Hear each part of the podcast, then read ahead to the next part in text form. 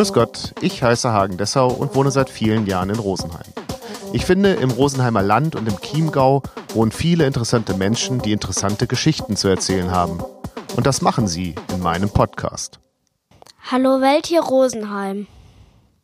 Heute zu Gast Harald Baumgärtel. Mein Name ist Harald Baumgärtel, ich bin 62 Jahre alt und äh, Strafverteidiger hier mit Kanzleisitz in Rosenheim. Herzlich willkommen, Herr Baumgärtel. Vielen Dank, dass Sie Zeit für mich gefunden haben. Ähm, Strafrecht, Strafverteidiger, das hat ja, wenn man so ähm, Fernsehen guckt und so, also eine unheimliche Anziehungskraft. Was war für Sie die Motivation, sich auf das Strafrecht zu spezialisieren? Also ich habe in, in, als Jugendlicher mit 15 Jahren Kontakt damals zur Kanzlei Bossi bekommen, äh, der Strafverteidiger in Deutschland zur damaligen Zeit. Und das hat mich so fasziniert, dass mein Ziel eben gewesen ist, Strafverteidiger zu werden ähm, und ausschließlich und nur ausschließlich auf dem äh, Bereich des Strafrechts tätig zu sein. Und mir ist es dann auch gelungen, viele Jahre in dieser Kanzlei arbeiten zu können, ehe ich mich dann selbstständig gemacht habe. Aber was hat Sie da so fasziniert? Ja, was fasziniert einen am Strafrecht? Ähm, das beginnt einfach mal mit den Menschen. Ähm, wer begeht Straftaten? Wer kommt in die Situation, Straftaten zu begehen? Und dann auch die entsprechenden Sanktionierungen. Und es ist natürlich auch ein gewisser, ich sage immer, sportlicher Ehrgeiz da, aus dem dem Korsett der, der Strafprozessordnung und der, des Strafgesetzbuches und auch den Nebengesetzen wie Betäubungsmittelgesetz oder ähnliches das Maximale für den Mandanten herauszuarbeiten. Und das, was bedeutet es, das Maximale herauszuarbeiten? Im besten ja, Fall Freispruch. Äh, Im besten Fall Freispruch, wobei man natürlich äh, hier nicht in die Verfahren geht und sagt, äh, ich will partout einen Freispruch, auch wenn ich weiß, dass eine Straftat begangen wurde, sondern es geht dann darum, dass man einfach das Maximale rausholt. Wir haben ja im Strafgesetzbuch gewisse Strafrahmen, die gesetzt sind durch den Gesetzgeber. Und im Bereich dieses Strafrahmens ist es einfach das Ziel, dann das Optimale für den Mandanten herauszuarbeiten. Was dann auch eine entsprechend niedrige Sanktionierung sein könnte. Was zumeist mit einer niedrigen Strafe einhergeht. Aber es sind natürlich auch Fälle dabei, wo man definitiv sagen kann, ich bin von der Unschuld des Mandanten überzeugt. Und dort geht man auch mit der Prämisse in das Verfahren, ähm, den Freispruch zu erreichen. Sie haben eben gerade gesagt, was Sie so fasziniert, sind die Menschen, die ähm, Straftaten begehen. Ähm, was sind das für Menschen? Haben Sie in Ihrer Zeit, in der Sie jetzt aktiv sind, da ein gewisses Muster erkennen können? Nein, es, es gibt da kein Muster. Also es, ich sage immer, es kann jeden erwischen. Natürlich äh, ist es so, dass jetzt nicht jeder gleich ein Mörder wird. Aber jeder kann irgendwo in eine Situation kommen, wo man einen Strafverteidiger braucht. Fahrlässige Körperverletzung im Straßenverkehr ist für jeden von uns irgendwann möglich, dass es passiert. Aber dass man jetzt sagen kann, das ist ein Muster, das ist der klassische Mörder, das ist der klassische Vergewaltiger, das gibt's nicht. Wir haben die Bandbreite ist so groß, dass sie im Bereich des Kindsmissbrauchs auch einen Manager haben und nicht nur Leute, die auf der Straße leben oder ähnliches. Also da ist die Palette riesengroß. Wie ist das denn, wenn, wie findet der Kontakt statt zwischen Ihnen und den Mandanten? Rufen die Sie an oder ich habe das eben ja schon im Vorfeld gesagt, also alles oder vieles, was ich weiß, kenne ich aus dem Fernsehen. Also ist es so, dass die ähm, dann einen Anwalt brauchen, dass die dann gesagt bekommen, sie haben einen Anruf frei. Und ähm, dann oder oder äh, Sie sind der Pflichtverteidiger. Äh, wie funktioniert das mit ähm, der Kontaktaufnahme? Also hier muss man unterscheiden zwischen der äh, Pflichtverteidigung und der Wahlverteidigung. In Deutschland ist es so, dass jeder, der vorläufig festgenommen wird, das Recht hat, einen Anwalt zu bekommen. Es geht sogar so weit, dass die die Justiz verpflichtet ist, einem Pflichtverteidiger beizuordnen. Jetzt gibt es Mandanten, die sagen, ich war schon mal bei dem Anwalt XY und den möchte ich jetzt wieder haben. Wenn die keinen haben, dann liegt die Auswahl beim Gericht, äh, die eben dann äh, den Anwalt anrufen und sagen, wir brauchen einen Pflichtverteidiger. Äh, haben Sie Zeit, haben Sie Interesse?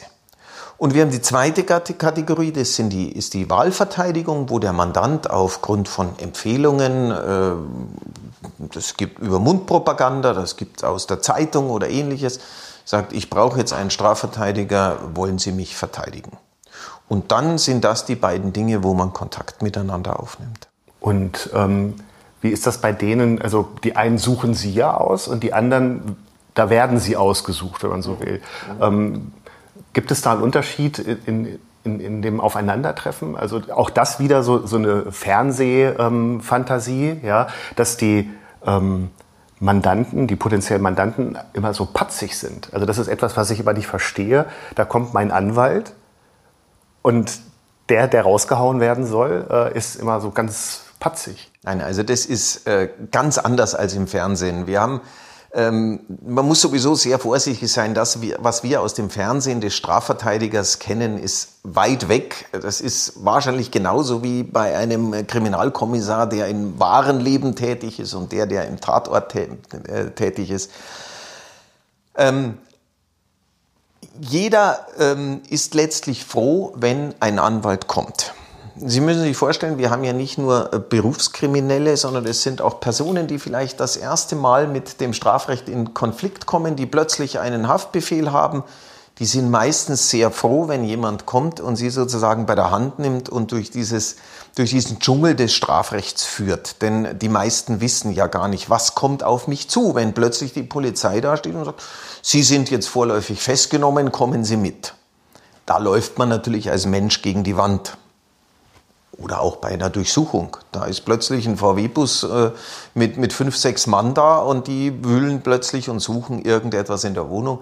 Da ist jeder Mandant, ob jetzt im Wahlbereich oder auch im Pflichtbereich, froh, wenn ein Anwalt kommt und dann natürlich noch, wenn es ein Spezialist ist, also zum Beispiel ein Fachanwalt für Strafrecht, bei uns jetzt hier, ähm, da sind die Leute durchwegs dankbar, dass man da ist. Nehmen Sie jeden Mandanten an? Ich habe in den letzten 30 Jahren noch nie das Gefühl gehabt, einen Mandanten nicht nehmen zu müssen.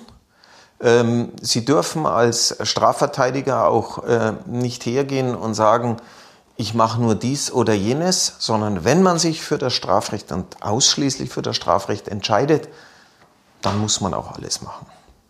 Aber Bedeutet das, Sie sagen ja, Sie haben sich jetzt nur aufs Strafrecht spezialisiert, werden Sie jetzt noch ähm, eine Spezialisierung für Familienrecht hätten? Wäre es dann denkbar, dass Sie sagen, ich kann den Fall nicht annehmen, weil ich noch, weil meine Kapazitäten über das Familienrecht dann einfach auch gebunden sind? Gut, das stellt sich jetzt bei mir nicht, weil ich eben nur Fachanwalt für Strafrecht bin. Aber äh, es ist so, ähm, natürlich ist man belastet mit einer Fülle von Verfahren, Gott sei Dank natürlich. Ähm, aber das führt nicht dazu, dass man sagt, ich nehme ein Mandat nicht.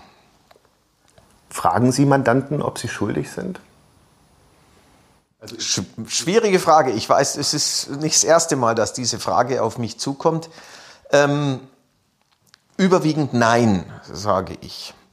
Ähm, für mich ist bei den Mandaten wichtig, was gibt mir die Aktenlage, wo ist ein Nachweis der Tat zu führen oder wo nicht?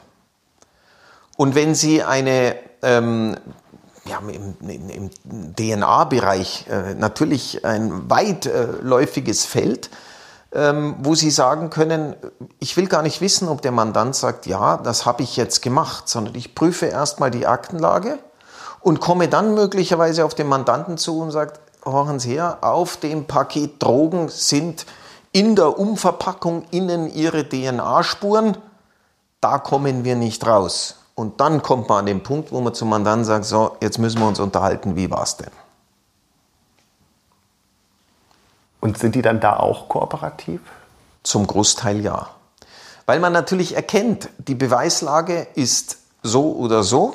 Und wenn ich nun mal wie jetzt hier Fingerabdrücke oder DNA-Spuren in der Umverpackung innen eines äh, Drogenpakets habe, dann sind wir natürlich schon, ist das Korsett ganz eng geschnürt, wo ich sagen muss, da kommen wir fast nicht raus. Etwas anderes ist natürlich, wenn man keine Spuren hat.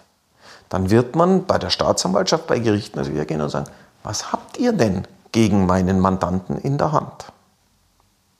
Und ist es dann auch so, dass, ähm, dass Mandanten so eine Art äh, Erleichterung spüren oder, oder dass sie die wahrnehmen, wenn sie ihre Geschichte erzählen dürfen, wo vielleicht auch Teil der Geschichte ist, ja, ich habe es gemacht?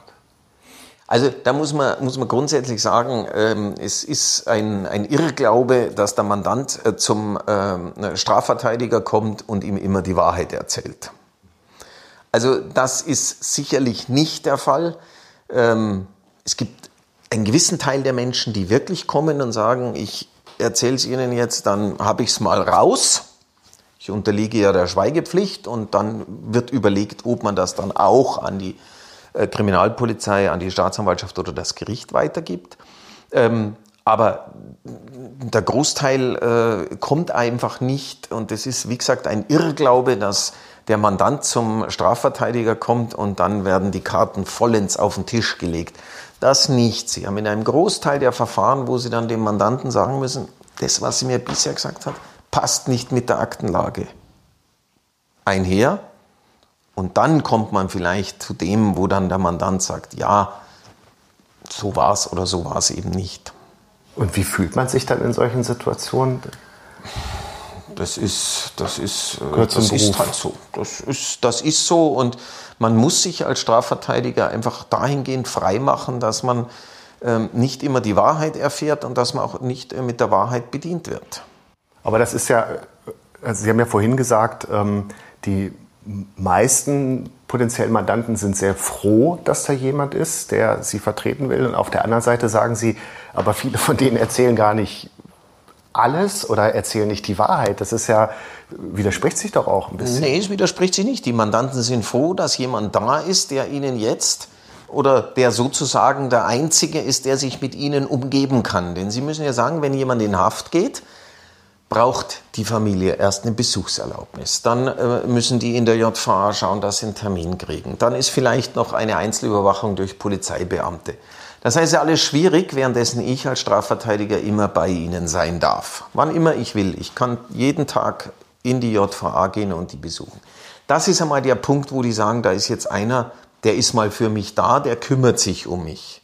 Aber das schließt nicht aus, dass er deswegen nicht automatisch gleich sagt, waren Sie her, ich habe das blutige Messer in der Hand gehabt und äh, äh, das ist eben nicht so. Haben Sie dann auch Ermittler, die für Sie ermitteln? Nein, auch das ist eine, eine, eine Fernsehgeschichte. Also ähm, es bringt einem ja immer ein bisschen zum Lachen, wenn ich mir so einen Fall für zwei anschaue, wo der also seinen eigenen ähm, Privatermittler dabei hat. Das sind ganz, ganz wenige Ausnahmefälle, wo man so etwas braucht. Denn die Ermittlungsbehörden, die Polizei trägt ja alles an Beweismittel zusammen und was die nicht zusammenbringen, steht es ja jedem Strafverteidiger äh, frei, einen Beweisantrag zu stellen und zu sagen, ich möchte, dass dieser oder jener Zeuge noch vernommen wird, weil er eben Entlastendes für meinen Mandanten vorbringen kann. Aber auch, also das klingt für mich so, als wenn es diese Situation, wo man als Strafverteidiger so, wenn man so will, so ein Kaninchen aus dem Hut zaubert, so kurz vor Prozessende, dass diese Situation gar nicht eintritt, ganz weil selten. sowieso beide Seiten mit offenen Karten spielen ja. Also das ist ganz selten, dass es so ist wie bei, bei diesen Fernsehsendungen, wo dann also so fünf Minuten vor Schluss irgendwo der Brüllerzeuge daherkommt und dann äh, der Freispruch da ist. Das ist es nicht. Es liegt, ähm, man muss es sich so vorstellen, die Polizei ermittelt ähm, sehr umfangreich. Wir haben bei Tötungsdelikten äh, Akteninhalte von 1000, 2000, 3000 Seiten, wo also wirklich alles nur Erdenkliche ermittelt wird. Und natürlich kann man dann oder in der Hauptverhandlung, wenn es sich herausstellt, da taucht plötzlich ein Zeuge auf, dann wird der mit einem Beweisantrag eingeführt. Also es kann durchaus sein, da ist irgendein Zeuge, der sagt dann, ja, der, der Herr Meier war ja noch dabei dann muss man natürlich diesen weiteren Zeugen bringen. Und das ist vielleicht das Kaninchen, das aus dem Hut gezaubert werden kann, wenn dieser Zeuge dann tatsächlich eine Aufklärung des Sachverhalts bringt. Aber auch der würde die Staatsanwaltschaft nicht überrumpeln, weil sie vorher diesen ähm, Antrag. Nee, nee, das kann schon äh, ein Überrumpeln sein, wenn in der Hauptverhandlung, ich sage jetzt mal am letzten Hauptverhandlungstag, das auftaucht, dann muss man den hören. Dann wird ein Beweisantrag gestellt, dann wird die Staatsanwaltschaft dazu befragt. Dann kann die sagen, boah, der Zeuge hat ja nichts gesehen, den will ich gar nicht hören und dann muss das Gericht entscheiden. Ist für Sie als langjähriger ähm, Strafverteidiger früh klar, wohin die Reise geht in, in so einem Prozess? Oder gibt es da Wendungen, mit denen Sie auch ich sage jetzt nicht, nicht rechnen, aber von denen Sie nicht gedacht haben, dass es dahin gehen kann? Also grundsätzlich weiß man natürlich, wenn man so die Akte mal angesehen hat, wo die Reise hingeht. Aber das schließt natürlich nicht aus, dass irgendwelche neue Beweismittel kommen von Seiten der Staatsanwaltschaft, belastende, wobei die Staatsanwaltschaft grundsätzlich auch entlastendes vorbringen muss, oder auch von Seiten der Verteidigung, dass man entlastendes bekommt, dass dann sozusagen diesen vorgefertigten Weg ähm, äh, äh, abändert und man dann auch die Strategie ändern muss. Also es ist ja so, dass Sie vielleicht in ein, ein, ein Strafverfahren gehen und sagen mit wehenden Fahnen, da will ich einen Freispruch, weil kein Beweismittel da ist.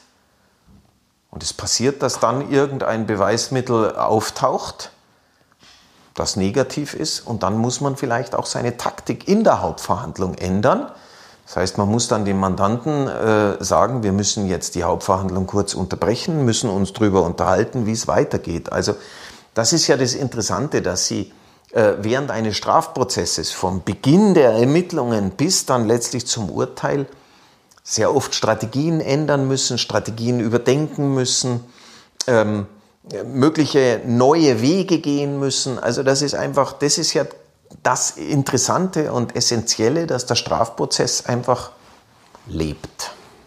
Ist Ihnen das schon mal passiert auch?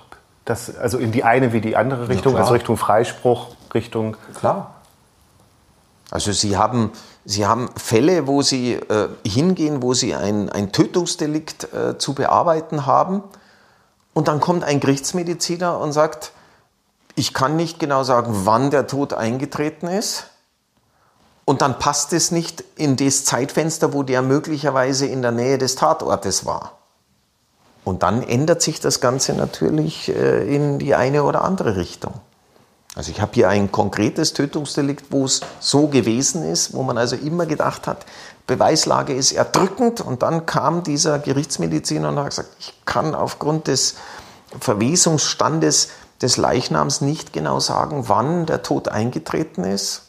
Und dann sind wir in dem Grundsatz in dubio pro reo, im Zweifel für den Angeklagten. Und dann ist Ihr Mandant freigesprochen worden? Dann ist er freigesprochen.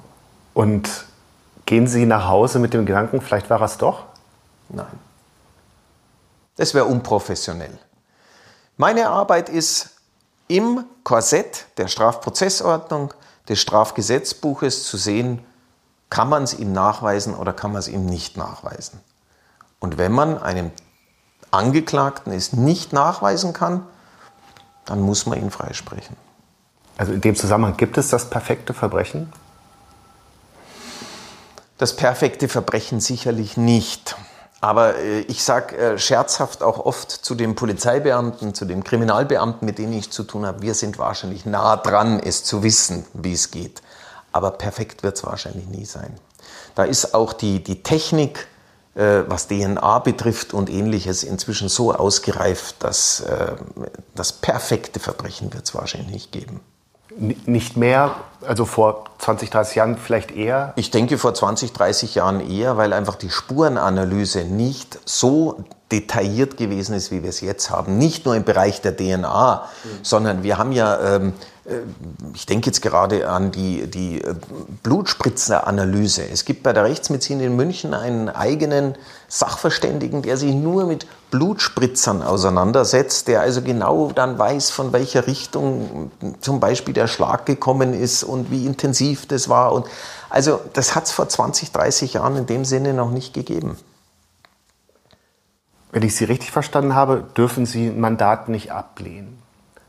Ich darf jedes Mandat Ach so, ablehnen. okay, habe ich das falsch verstanden. Bei der Pflichtverteidigung ist es was anders, da bin ich beigeordnet. Ja. Ähm, wenn ich aber aus welch Gründen auch immer, zum Beispiel sogar einer Interessenkollision, äh, dann äh, muss ich entbunden werden.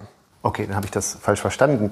Ähm, aber gibt es dann Mandate, die Sie nicht übernehmen aus moralischen Gründen? Nein. Nein.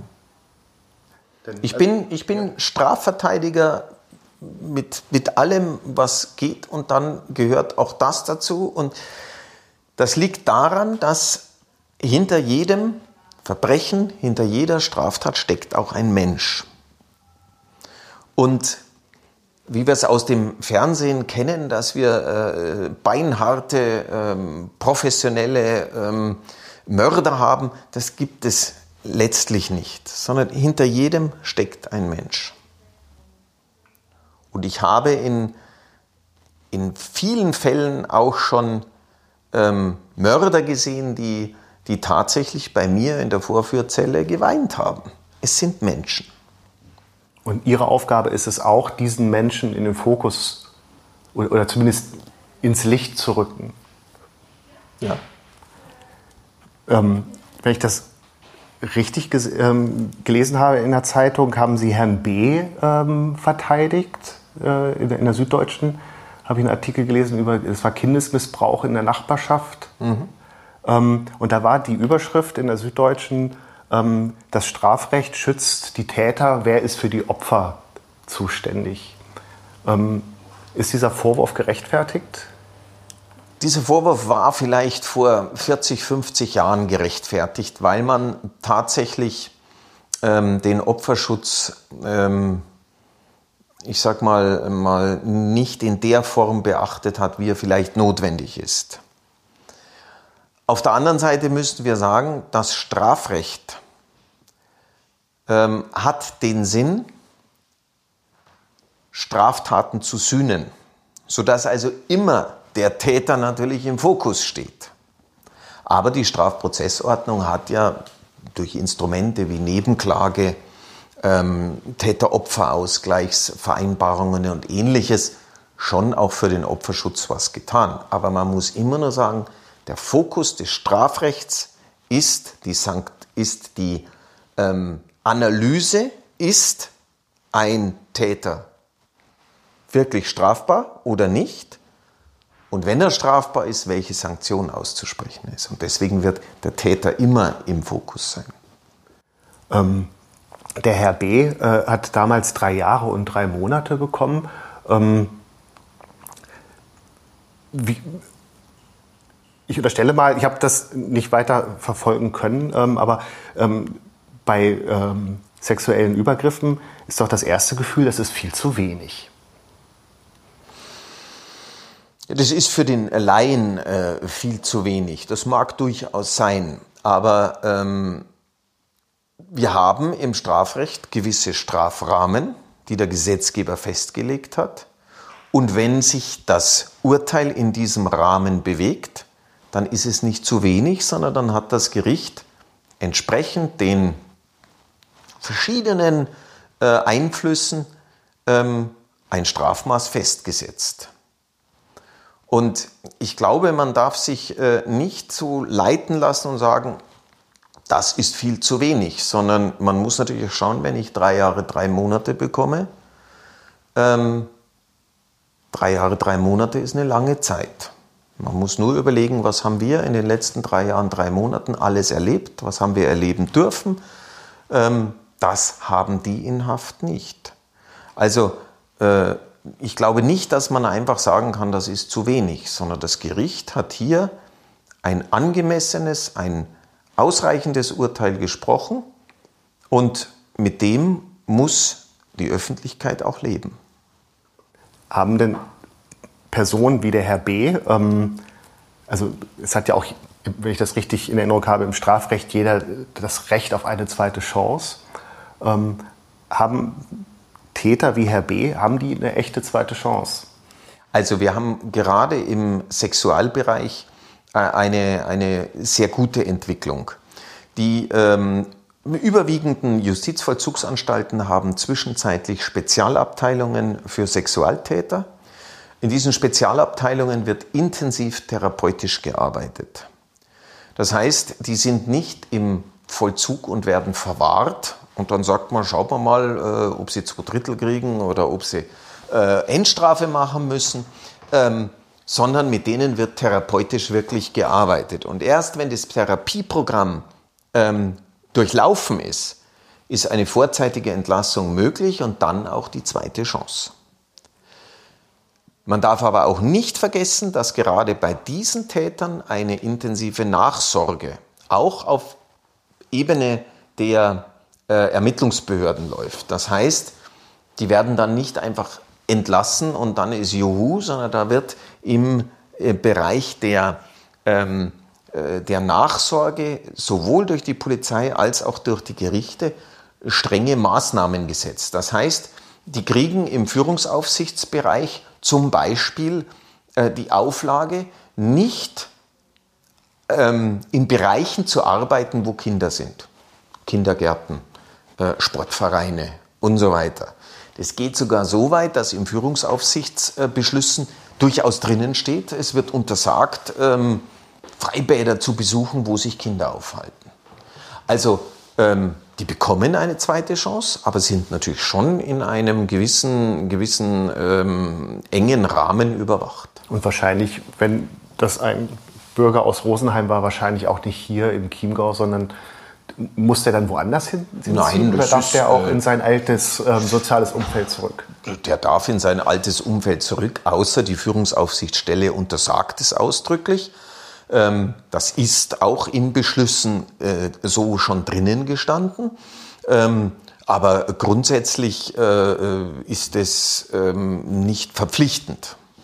Ob man das natürlich dann will als Täter, in Anführungsstrichen, ist die andere Frage, ob ich in mein altes Umfeld zurück will, äh, wo die ganze Nachbarschaft sozusagen schaut, jetzt ist der wieder da. Sie haben das vorhin gesagt, es sei unprofessionell, aber trotzdem die Frage, nehmen Sie emotional Fälle mit nach Hause? Also ich, ich würde jetzt mal sagen, nicht belastend. Aber natürlich ist man als Strafverteidiger 24 Stunden geistig gefordert, weil man natürlich, ob sie unter der Dusche stehen oder ob sie, ob sie äh, im Wald spazieren gehen, kommen einem Gedanken, was muss ich da noch, was muss ich dort noch machen.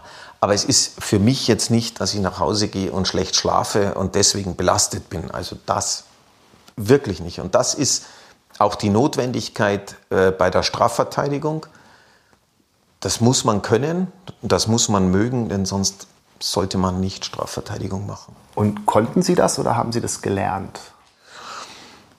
Ich würde sagen, das ist beides. Ähm, man, man, entwickelt sich natürlich fort und als junger Anwalt ist man natürlich äh, da stärker belastet, als wie dann, wenn man das schon 30 Jahre macht. Ähm, aber man muss meiner Ansicht nach die Grundvoraussetzung schon mitbringen, dass man sagt, ich ähm, nehme das hin, dass ich eben meistens mit dem Schlechten, mit dem Bösen zu tun habe, aber es belastet mich jetzt nicht, dass ich nach Hause gehe und meine Familie damit auch noch belaste. Und ähm, bekommen Sie in der, in der Umgebung, also so im, im gesellschaftlichen Miteinander, auch so ähm, Reaktionen auf Ihren Beruf? Natürlich. Das ist ja äh, immer das große Problem wie kannst du so einen verteidigen? Das ist der Standardsatz. Und da muss man einfach darauf sagen, das ist der Beruf des Strafverteidigers. Und das ist Demokratie wahrscheinlich. Das ist, ähm, das ist Demokratie, das ist, in, das ist in unserer Rechtsordnung festgelegt. Ähm, ich höre oft von, von Mandanten, ähm, was für eine Rechtsordnung leben wir denn überhaupt? Und dann antworte ich immer darauf, man soll mal drüber nachdenken wie es in anderen Staaten aussieht, auch in demokratischen Staaten. Und ich glaube, da fährt die Bundesrepublik Deutschland mit ihrem, mit ihrem rechtsstaatlichen Grundgedanken, mit der rechtsstaatlichen ähm, Ausgestaltung der Gesetze gar nicht so schlecht. Ich denke, wir haben eines der besten Rechtsordnungen, die es gibt. Und da sind wir wieder an dem Punkt. Natürlich fokussiert sich alles auf den Täter, aber ähm, Gott sei Dank ist es so, dass in unserer Rechtsordnung jeder das Recht hat, ordnungsgemäß verteidigt zu werden. Dann kommen wir direkt mal zum Strafrecht. So, äh, ist das noch zeitgemäß oder ist das Strafrecht zeitgemäß? Ich denke ja, es ist zeitgemäß. Es wird ja auch, das muss man sagen, es ist ja auch die ganzen Jahre immer wieder fortentwickelt worden. Sie müssen sich nur diese Neuerungen vorstellen, was wir Computerbetrug und das alles, was da an neuen Dingen ähm, gekommen ist. Es ist zeitgemäß. Ähm, es gibt natürlich gewisse Straftatbestände, wo man drüber nachdenken kann, ist es noch zeitgemäß? Wir haben die Diskussion ähm, äh, bei uns ja auch, was den, die, die, den Mordtatbestand betrifft, äh, der mit seinen Mordmerkmalen, niedrige Beweggründe und ähnliches ähm, ausgestaltet ist. Das ist vielleicht nicht mehr das zeitgemäßeste, aber ich, ich habe jetzt noch nicht so die, die Idee, wo ich sage, es gibt was Besseres. Was gibt es gerade bei, bei der Mordfrage ähm, für die Diskussion? Wir ähm, äh, diese, diese, oder man muss so sagen, wenn wir ein Tötungsdelikt haben, dann ist es zumeist ein Totschlag. Außer es kommen gewisse Mordmerkmale hinzu. Ich habe es bereits gesagt, der niedrige Beweggrund. Was ist ein niedriger Beweggrund? Da tut man sich in der Ausgestaltung schwer und das hat natürlich auch der Bundesgerichtshof. Natürlich haben wir gewisse Eckpunkte, aber was ist dann schon ein niedriger Beweggrund? Etwas anders ist es natürlich, wenn ich, wenn ich hier zur Befriedigung des Sexualtriebs, da bin ich relativ, relativ sicher. Aber wir haben da so Mordmerkmale, wo man, wo man einfach sagt, vielleicht sollten die irgendwie präzisierter sein. Österreich hat da hat ein, ein Modell, das vielleicht gar nicht so schlecht ist, aber wie gesagt, da diskutiert man jetzt noch und bis sich da was ändern wird, ähm, wird noch viel, viel Zeit vergehen. Aber im Großen und Ganzen kann ich sagen, ist unser Strafrecht zeitgemäß, weil ja auch fortentwickelt.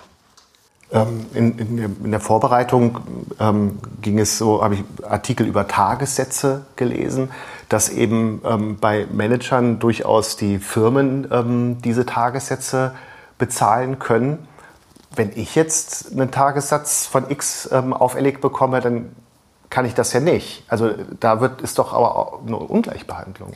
Naja, es ist, äh, Sie haben vollkommen recht. Das ist natürlich ein Problem, wenn ich als, ich sage jetzt mal, als Normalbürger ähm, eine Alkoholfahrt begehe und kriege 60 Tagessätze dafür ähm, die dann bemessen werden am Einkommen. Also es wird ja dann nicht nur 60 Tagessätze, sondern es wird der Nettoverdienst durch 30 geteilt und dann kann ich eine Geldsumme daraus machen. Da haben Sie natürlich, natürlich recht, wenn der, der Manager das macht und äh, ein großes Unternehmen sagt, wir übernehmen das. Aber das kann man halt nicht verhindern. Und mir fällt keine Möglichkeit ein, das zu, zu ändern. Diese Problematik haben wir natürlich auch nur bei der Geldstrafe. Denn bei der Freiheitsstrafe kann das Unternehmen nicht sagen, äh, erstens, wir kaufen dich jetzt frei, wir wandeln die Freiheitsstrafe in eine Geldstrafe um. Ähm, das ist das eine. Und zweitens kann man nicht irgendeinen Mitarbeiter aussuchen und sagst, du sitzt es jetzt für den ab. Sondern die Problematik der Bezahlung durch Dritte haben wir schlichtweg nur ähm, im Bereich der Geldstrafe. Wo ich Ihnen recht gebe, ist, beim ähm, Täter-Opfer-Ausgleich. Äh, es gibt den Paragraph 46a Strafgesetzbuch, das eben sagt, wenn ein Täter-Opfer-Ausgleich stattfindet, wird die Strafe gemildert. Vielleicht können Sie kurz erklären, wie das dann, also wie ein Täter Täter-Opfer-Ausgleich im. Ich will Sie in einem Beispiel nennen, äh, Beispiel einer Körperverletzung. Wir sitzen in einer Kneipe und plötzlich schlägt der eine dem anderen die Faust ins Gesicht. Dann kann man mit einem Täter-Opfer-Ausgleich hergehen und sagen, ich bezahle jetzt ein Schmerzensgeld von 3000 Euro und dann wird die Strafe gemildert. Und da ist die Diskussion natürlich, wenn wir es jetzt mit einem Obdachlosen, Wohnsitzlosen zu tun haben, der von Hartz IV lebt, wie soll der 3000 zusammenbringen? Währenddessen der Sohn eines Managers zum Papa geht und sagt, Papa, ich brauche schnell 3000. Das ist ein Problem der, des Ungleichgewichts. Aber auf der anderen Seite, der Gesetzgeber hat diesen Paragraphen geschaffen Und dann nützen wir Verteidiger natürlich diesen Paragraphen auch gerne aus, wenn sich die Möglichkeit dazu bietet. Sie haben ja eben gesagt, wenn man im Gefängnis sitzt, das ereilt beide. Einmal den, der nicht so viel Geld hat und dann eben auch den mhm. mit mehr ähm, Geld. Aber da gibt es ja auch den Vorwurf, dass, ähm, dass die Menschen, die aus einem gesicherten Umfeld kommen, eher ähm, eine Bewährungsstrafe bekommen, weil sie eine ähm, bessere Sozialprognose haben. Auch da muss man ihnen, äh, muss man ihnen recht geben. Ähm, die Problematik stellt sich natürlich, dass ein, da sind wir wieder beim Sohn des, des, des ähm, Managers, dem wird natürlich eher eine günstige Sozialprognose zuteil als dem Obdachlosen, der im Supermarkt ein paar Flaschen Schnaps gestohlen hat. Das ist richtig, aber das ist halt so. Das ist halt so. Wobei es natürlich auch die Aufgabe des Strafverteidigers ist, wenn man diesen Obdachlosen vertritt, dass man auch hier all die Dinge, die er positiv mitbringt, in den Vordergrund stellt. Und es das heißt nicht automatisch, dass das Gericht hergeht und sagt, das ist ein Obdachloser, der ist alkoholkrank, deswegen sperren ihn ein. Sondern wenn der, ich nenne jetzt nur ein Beispiel, ähm, bei der Diakonie sich gemeldet hat, dort schon seine Beratungsgespräche führt, auch dann wird das Gericht sagen, auch wenn du ein Obdachloser, Alkoholkranker bist, rechnen wir dir positiv an, dass du etwas dagegen getan hast, dich bei der Diakonie gemeldet hast, die Beratungsgespräche geführt hast und auch das kann dann eben zu einer Bewährung führen. Denn dann haben wir auch eine günstige Sozialprognose. Ähm, also ich muss quasi Verantwortung übernehmen. Also in dem Augenblick, wo ich delinquent bin, muss ich zeigen, dass ich Verantwortung übernehmen kann. Äh, das ist ein ganz wichtiger Gesichtspunkt. Verantwortung da sind wir wieder am Punkt, wenn der Nachweis der Tat erbracht ist, entweder durch ein Geständnis oder auch durch irgendwelche Beweismittel, dann heißt die Verantwortung, ja, ich stehe dazu. Und das heißt die Verantwortung, ich muss dafür sorgen, dass es nicht mehr wieder passiert. Diese Verantwortung muss jeder Straftäter irgendwann einmal übernehmen. Es gibt ja eben auch als strafentlastend, wenn ich ähm, vor Gericht mich entschuldige oder äh, wenn ich eingestehe, ja, ich habe es gemacht und es tut mir wahnsinnig leid. Ähm, das wird ja auch immer wieder so wahrgenommen, naja, das ist so ein, das ist halt so ein Kniff, den sagen die Anwälte ihren Mandanten. Also ähm, es gibt ja genug Beispiele, wo man das Gefühl hat, das ist jetzt nicht echt. Wo dann auch die ähm, Geschädigten sich verschaukelt fühlen. Also es ist ich kann jetzt hier nur von mir sprechen. Also ich werde meine Mandanten nicht hinprügeln und sagen, entschuldige dich, damit du da besser wegkommst. Weil ich meine, die Richter haben unheimliche Erfahrung und die wissen schon, ob das jetzt wirklich von innen rauskommt oder ob das einfach so dahergesagt ist. Die können das tatsächlich sogar noch kassieren. Und ich, natürlich, ich meine, sie merken doch, wenn jemand wirklich verstört auf der Anklagebank sitzt, weil er, ich sage jetzt mal, ein, eine fahrlässige Tötung im Straßenverkehr begangen hat und da sitzt eine Frau, die ihr Leben lang noch nie was angestellt hat und der läuft das Kind ins Auto. Wenn die sich wirklich weinend entschuldigt bei der Mutter des Kindes, dann merken sie. Und auf der anderen Seite merken sie auch, wenn sich einer hinstellt und sagt, ich wollte nur sagen, Entschuldigung. Ja? Also da ähm, haben wir schon den, ich sag mal, die, die Gerichte auch das Fingerspitzengefühl, das zu analysieren. Also sind tatsächlich auch so, das entnehme ich so, wie Sie es jetzt dargestellt haben, ist so dieser ähm, juristische Bereich, also die Ermittlungen der Polizei und auch wie die Juristerei arbeitet, äh, also die, die Justiz, besser als ihr Ruf. Das würde ich auf jeden Fall sagen. Ich würde auf jeden Fall sagen, wir haben eine hervorragende Justiz, wir haben eine hervorragende Strafjustiz, natürlich in gewissen Punkten mit Ecken und Kanten. Aber wenn man es im Großen und Ganzen sieht, ist unsere Strafjustiz, ich würde sagen, eine der besten auf der Welt. Weil die Staatsanwaltschaft immer mit offenen Karten gegenüber dem Verteidiger aufsteht. Nicht immer mit offenen Karten gegenüber dem Verteidiger, aber wenn das Ganze bei Gericht landet, dann ist man auf einer Ebene. Mhm. Dann hat jede Seite, die Verteidigung, aber auch das, der, die Staatsanwaltschaft, ähm, die Dinge äh, vor Augen und kann demnach auch agieren. Also sobald es beim Gericht gelandet ist, dann haben wir diese Waffengleichheit. Gibt es eigentlich sowas wie einen Deal im Strafrecht? Ja klar, ist ja sogar äh, gesetzlich festgelegt. Das hört sich jetzt äh, Deal immer so an wie im Fernsehen. Da, da äh, tuscheln die irgendwo und dann machen wir dies oder jenes. Nein, es ist im Gesetz äh, sehr streng verankert und der Bundesgerichtshof äh, schaut da auch mit, mit wachsamsten Augen drauf. Ähm, natürlich kommt es vor, dass ein Verteidiger sagt, ich rege ein Rechtsgespräch an und dann geht die Verteidigung, die Staatsanwaltschaft, das Gericht und die Schöffen nach hinten und dann meint man immer, da wird jetzt irgendwas geklüngelt. Nein, diese Gespräche laufen ganz offen, dass die Verteidigung sagt, wir können ähm, dieses Verfahren hinausziehen, wir können x Beweisanträge stellen, wir wollen alle 100 Zeugen hören, aber wir könnten uns auch vorstellen, ein Geständnis abzulegen, wenn wir in einem gewissen Rahmen der Strafe bleiben. Dann hat der Staatsanwalt gesagt, ja, kann ich mir vorstellen, oder er sagt nein.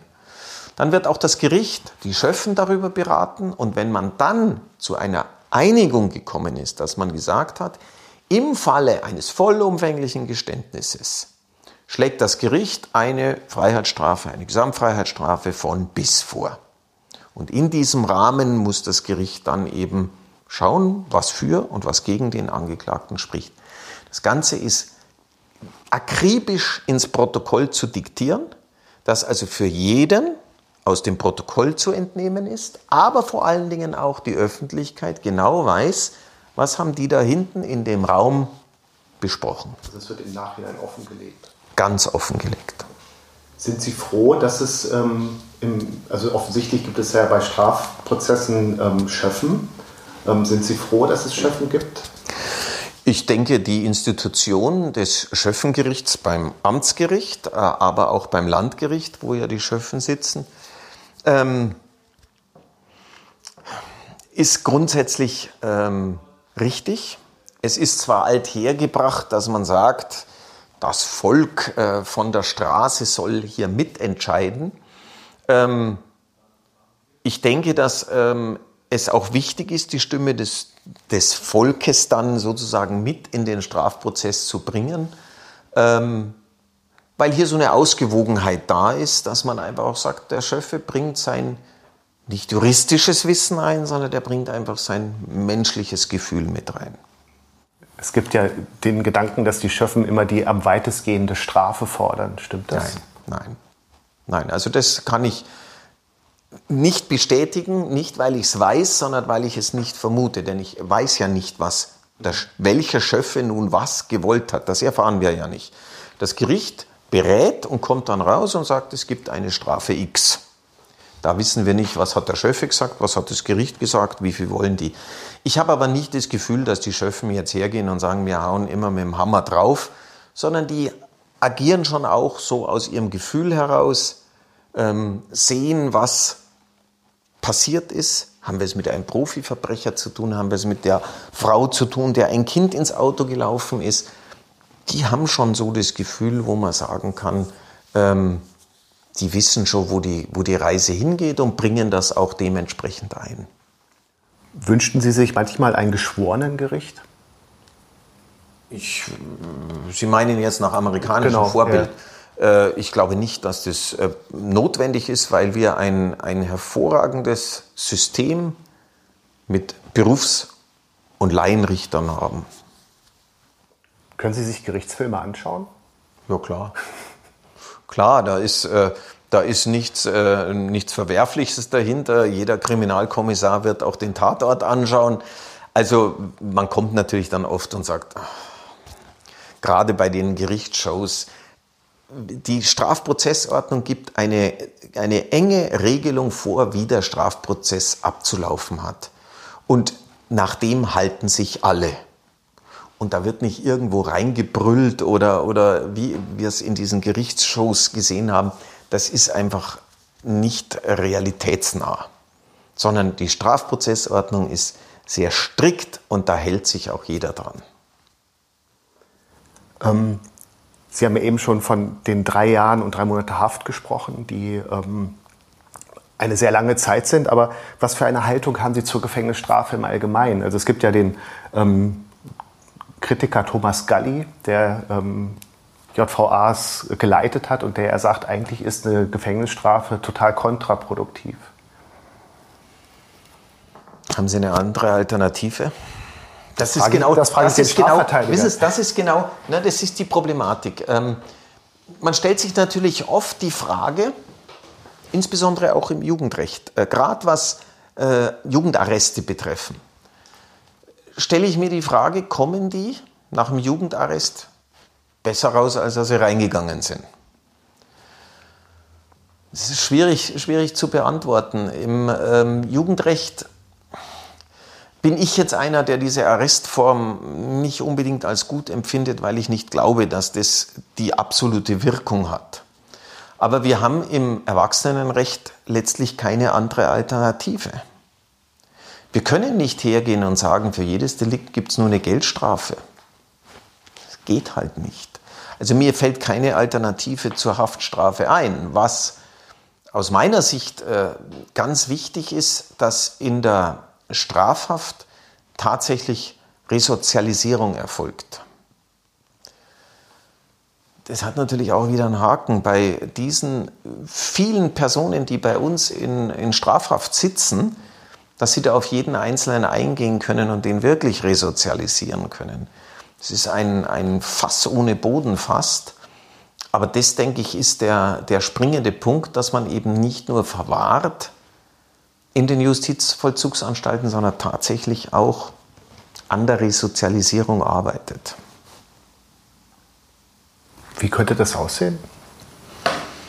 Wir haben ja schon viele Angebote. Wir haben Ausbildungen, wir haben Arbeitsplätze, wir haben Fortbildungsmöglichkeiten, wir haben psychologische Betreuung, wir haben äh, die soziale Betreuung. Wir haben, also da wird schon, schon viel getan. Ob man noch mehr machen könnte, wahrscheinlich ja, aber da sind die Ressourcen auch nicht da. Haben Sie im Laufe Ihrer Arbeit eine Veränderung bei, also in der, in der Wahrnehmung der, der Schuld ähm, festgestellt? Also ich denke jetzt ganz aktuell heute, ähm, der Finn Kliman hat sich am Wochenende hingestellt und hat gesagt, er ist eigentlich gar nicht schuld, sondern die anderen wollen ihn. Und es gibt ja ganz viele Beispiele dafür, dass jemand etwas macht, wofür er ähm, belangt werden kann. Und er sagt, ja, Leute, war nur ein Versehen, kann ich doch nichts dazu. Also ich glaube nicht, dass sich das in den Jahren verändert hat, aber es ist natürlich tatsächlich immer oder kommt immer wieder vor, ich möchte nicht sagen täglich, aber sehr, sehr häufig, dass ein Straftäter ähm, die Schuld versucht abzuwenden oder anderen gegenüber, ihr habt das und hättet ihr dies nicht, dann wäre das nicht passiert. Das hat es immer schon gegeben und wird es auch immer geben. Also es gibt immer eine, einen Prozentsatz. Genau, ja. Die also dann einfach sagen, ich bin ja nicht schuld und hätte mir ähm, die, die, das Amt mein, mein, äh, mein Hartz IV eher ausbezahlt, dann wäre das nicht passiert. Und also diese Äußerungen sind, glaube ich, menschlich, dass der Mensch auch versucht, sein, sein, sein eigenes Tun ähm, zu relativieren. Ich weiß jetzt gar nicht, ob Sie das sagen dürfen, aber ähm, welche Tipps würden Sie geben, wenn, Sie haben es ja vorhin gesagt, wenn die Polizei auf einmal vor der Tür steht? Schweigen. Schweigen. Also das ist das oberste Gebot des Strafverteidigers, dass er zu allen sagt, bitte erstmal schweigen. Bis wir analysiert haben, was liegt vor, welche Beweismittel liegen vor und dann kann man immer noch sagen, jetzt äußere ich mich dazu. Es ist, ähm, ich glaube, auch der Sache nicht, nicht ähm, zuträglich, wenn man, ich bin beim Tötungsdelikt, sozusagen dass den Täter mit dem blutigen Messer in der Hand sofort äh, in einen Raum führt und sagt, jetzt wollen wir sofort eine Vernehmung machen. So wie wir es im Fernsehen ja immer wieder sehen. Ja? Und dann sitzen die also alle und brüllen auf den ein. Das bringt meiner Ansicht nach nichts. Und deswegen ist für einen Strafverteidiger das oberste Gebot Schweigen. Und wenn die Polizei nicht mit einem Durchsuchungsbeschluss kommt, muss ich die auch nicht reinlassen. Ich mache mich nicht ähm, verdächtig, wenn ich sie nicht reinlasse. Bedingt. Also der Durchsuchungsbeschluss ist mal so die erste, die erste, der erste Türöffner, sage ich. Wenn kein Durchsuchungsbeschluss vorliegt und äh, Gefahr im Vollzug da ist, dann darf auch äh, so durchsucht werden. Nur, ähm, Sie haben gerade einen Satz gesagt, der für mich ganz wichtig ist. Schweigen oder sich einer Durchsuchung zu widersetzen, ist das Recht eines jeden Bürgers und darf nicht automatisch dafür, dazu führen, dass das ein Schuldeingeständnis ist. Ich erlebe es immer wieder, dass meine Mandanten kommen und ich sage dann, warum haben Sie da jetzt gleich erzählt? Ja, weil wenn ich nichts gesagt hätte, dann meinen die was, ich habe was zu verbergen. Nein, das ist nicht so. Jeder Ermittlungsbeamte, jeder Polizeibeamte, jeder Staatsanwalt kennt das Recht, der Beschuldigte darf schweigen. Und es darf aus diesem Schweigen keine negativen ähm, Gesichtspunkte herausgezogen werden, dass man sagt, jetzt hat er geschwiegen, deswegen ist er schuldig. Woran erkennt man einen guten Strafverteidiger, wenn man mal in die Situation kommen sollte? Ich glaube, ein guter Strafverteidiger muss zuerst einmal natürlich das Strafrecht in und auswendig kennen, das Strafrecht und das Strafprozessrecht. Er muss eine menschliche Komponente haben, sich auch mit Straftätern auseinanderzusetzen. Ähm, und er muss letztlich einen Draht auch zu seinem Mandanten finden. Ich vergleiche es immer, wenn ich als Patient zu einem Arzt gehe, mit dem ich nicht kann, wird es schwer sein, eine Basis aufzubauen. Und nicht anders ist es bei uns. Und ich kann auch meinen Anwalt äh, wechseln. Das ist gar keine Frage. Das ist natürlich ein Problem der Finanzierung irgendwann mal. Ja. Aber wenn Sie einen Wahlverteidiger haben und sagen, oh, jetzt bin ich doch nicht so ganz zufrieden mit dem, dann wechselt man. Dann bedanke ich mich ganz herzlich für das tolle Gespräch. Vielen Dank, Gerne. Herr Baumgärtel. Dankeschön. Gerne. Das war Hallo Welt hier Rosenheim, Folge 60 mit Harald Baumgärtel. Aufgenommen am 21.06.2022. Vielen Dank fürs Zuhören.